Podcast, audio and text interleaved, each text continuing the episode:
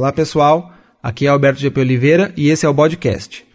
No episódio passado, eu contei como surgiu a semente de começar um podcast narrativo em um curso de jornalismo e que uma das minhas inspirações foi o podcast Serial, produzido nos Estados Unidos e sucesso de audiência no mundo todo. Cada episódio tinha em média um milhão de downloads, fora quem ouvia diretamente pelas estações de rádio. Ah, é. Nos Estados Unidos é comum que podcasts sejam veiculados em rádios e que programas de rádio sejam difundidos em formato de podcast também. A primeira temporada do Serial teve 12 episódios, onde a jornalista Sarah Koenig e sua equipe fizeram um trabalho fantástico de investigar um caso de homicídio que havia ocorrido há 15 anos antes do lançamento do programa. Um jovem estadunidense de origem muçulmana foi condenado por assassinar sua ex-namorada em 1999.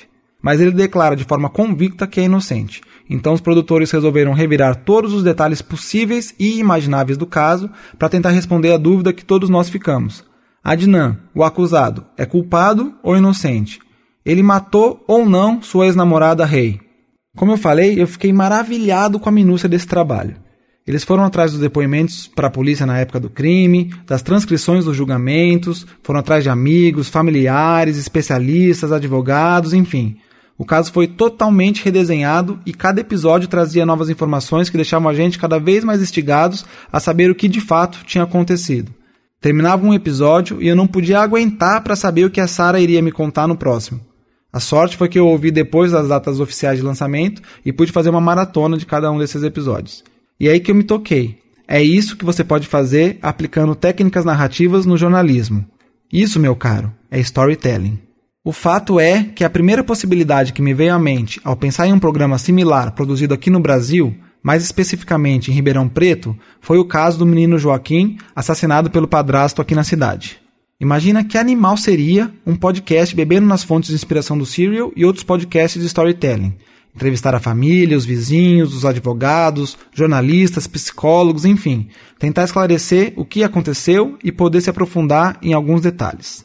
Não é isso que a Bárbara Maciel, a Liliane Nicolau e a Luana Marcelino fazem nesse episódio do podcast.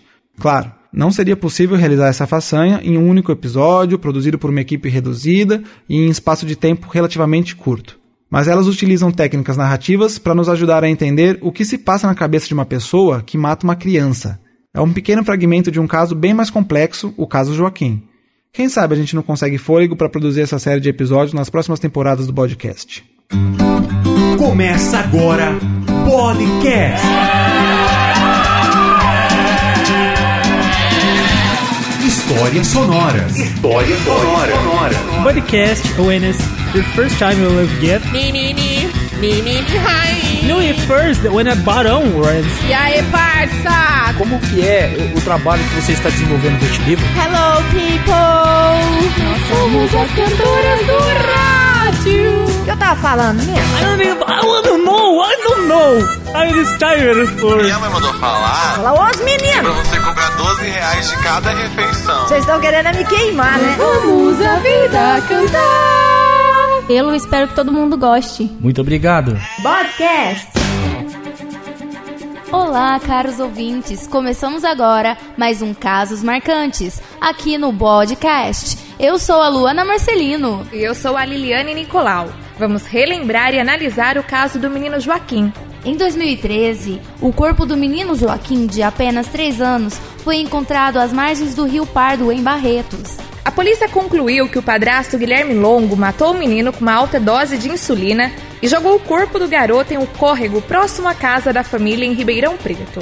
Em setembro deste ano, Longo declarou, em uma entrevista à TV Record, sua culpa do assassinato.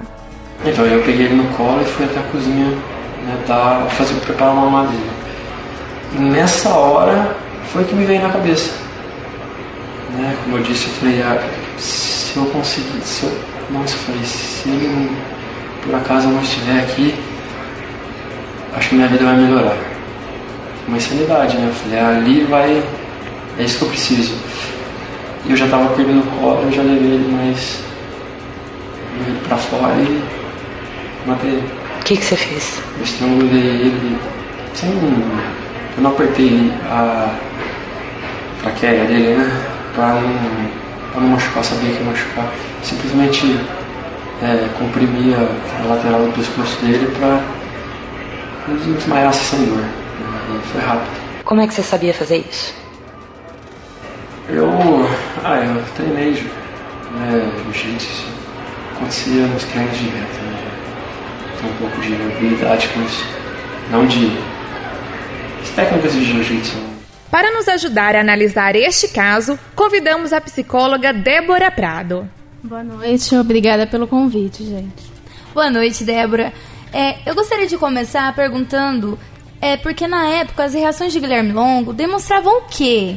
O fato dele mentir no começo e não afirmar que ele matou o garoto, ou qualquer evidência que ele negou, mostra uma preocupação com si. É normal do ser humano, a gente aprende quando criança, se esquivar do problema. Então as mentiras foram normais. Conforme foi aparecendo contradições no caso, aí ele começou a contornar toda a situação a favor dele, para que ele não mostrasse tão prejudicado ou culpado. Débora, é possível traçar um perfil psicológico de Guilherme Longo? Olha, a gente pode pensar em algumas características que são bem marcantes de um psicopata. Que a frieza com que ele fez, ele no primeiro momento se falou em injetar insulina e no segundo é por estrangulamento. Então tem que ter uma frieza muito grande de você de repente pegar a criança sem nada planejado, como foi apontado, e matar. Há uma manipulação também, você vê que a todo momento, pelo menos o que a mídia divulgou, que ele tá calmo, ele tá tranquilo, se mostra preocupado. Então ele vai manipulando como se ele fosse muito preocupado, amasse essa criança. E também tem todo um arranjo que ele tem para contar a história dele. Então as mentiras que ele foi contando. Ao mesmo tempo ele conta que ele não foi usar drogas, aí depois na hora que apertou ele assume e ele vai contando mentiras para encobrir o rastro dele. Então assim, é muito detalhista essas coisas. A gente pode falar que são traços bem marcantes de um psicopata, mas para afirmar mesmo necessita de uma, uma avaliação psicológica e psiquiatra bem minuciosa para a gente determinar. Débora, antes de matar o enteado, Guilherme Longo, ele tentou se suicidar com altas dosagens de insulina e alguns calmantes. Por que essa mudança? Ao invés de se matar, preferiu matar o enteado? Muitos casos, a tentativa de suicídio, ela vem como uma maneira de chamar atenção, não que a pessoa não quer tirar a vida, terminar com o sofrimento, mas mais principalmente é que alguém se atente ao que a ela, a pessoa, que ela ganhe uma atenção de alguém. Então acho que a mudança de comportamento da tentativa de suicídio dele com o fato de matar o enteado, vem de que ele achou uma outra solução de ganhar atenção. Então ele excluiu o problema, o enteado, para ter atenção total da esposa dele. Débora, ele não pensou nas consequências das atitudes, que ele poderia ser preso? As pessoas olham um crime, quando elas cometem, como um crime perfeito. Então, foi bem bolado. Ele matou e levou para um córrego, como ele disse, era época de chuva, então ele imaginou que o, o corpo ia, ser, ia longe, deixou a porta aberta, mas esqueceu do portão. Sempre vai haver falhas. Muito difícil ter um crime que não tem alguma falha de quem cometeu.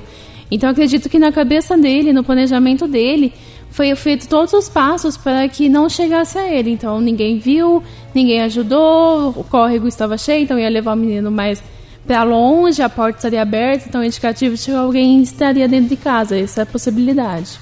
Ele teve todo um planejamento para fazer isso, uma inteligência de montar um plano tão mirabolante e mas ao mesmo tempo teve maldade suficiente para poder praticar esse ato.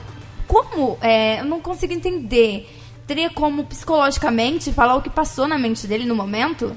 Eu acho que no momento ele viu como uma única saída. Assim como tentativa de suicídio, a pessoa acredita que a única saída de acabar o sofrimento, acabar com o problema, matar um menino naquele momento foi a solução que ele teve.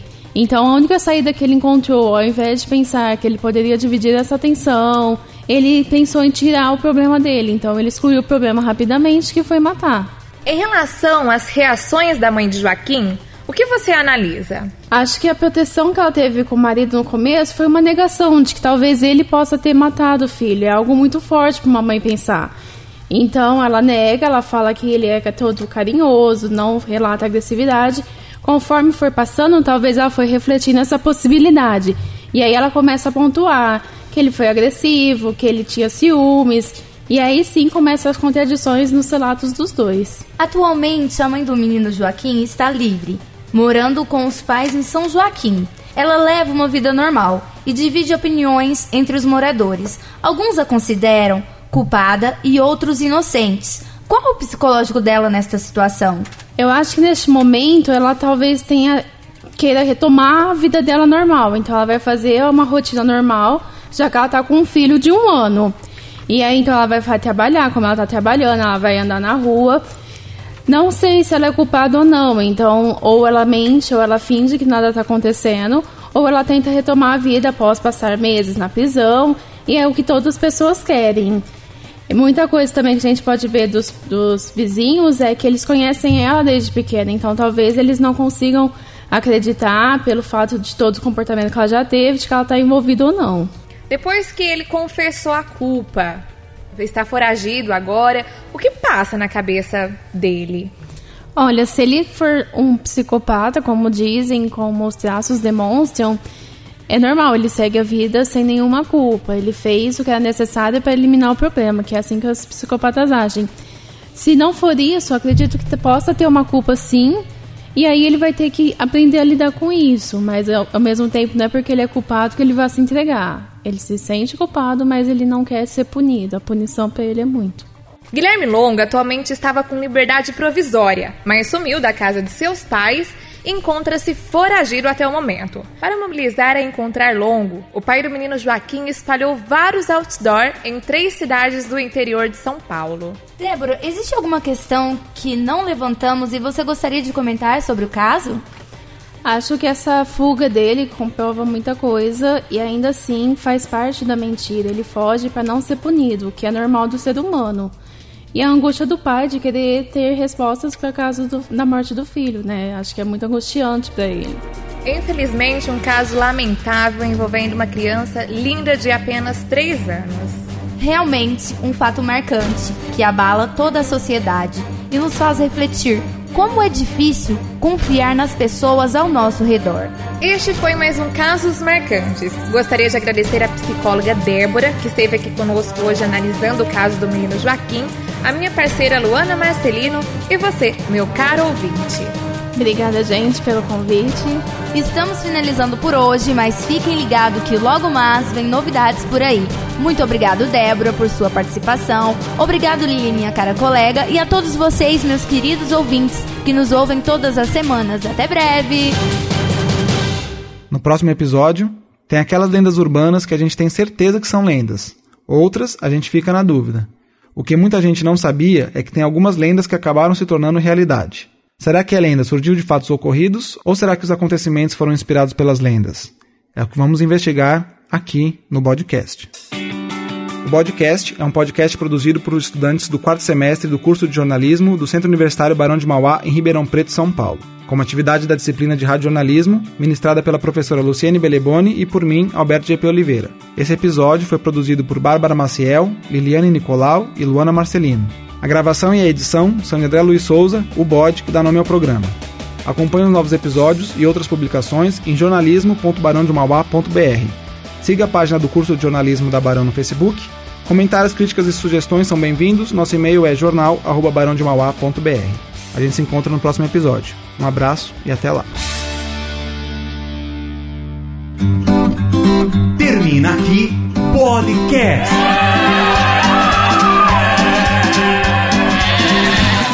Histórias sonoras. Histórias sonoras. Podcast when it's the first time you will get. Menini, menini, hi. No, at first when a barão runs. E aí, parça? Como que é o, o trabalho que você está desenvolvendo no Livro? Hello, people.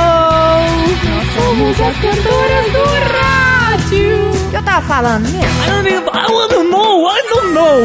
I'm tired for... Minha mãe mandou falar Fala, os pra meninos. você cobrar 12 reais de cada refeição. Vocês estão querendo me queimar, né? Vamos a vida cantar. Eu espero que todo mundo goste. Muito obrigado. Podcast.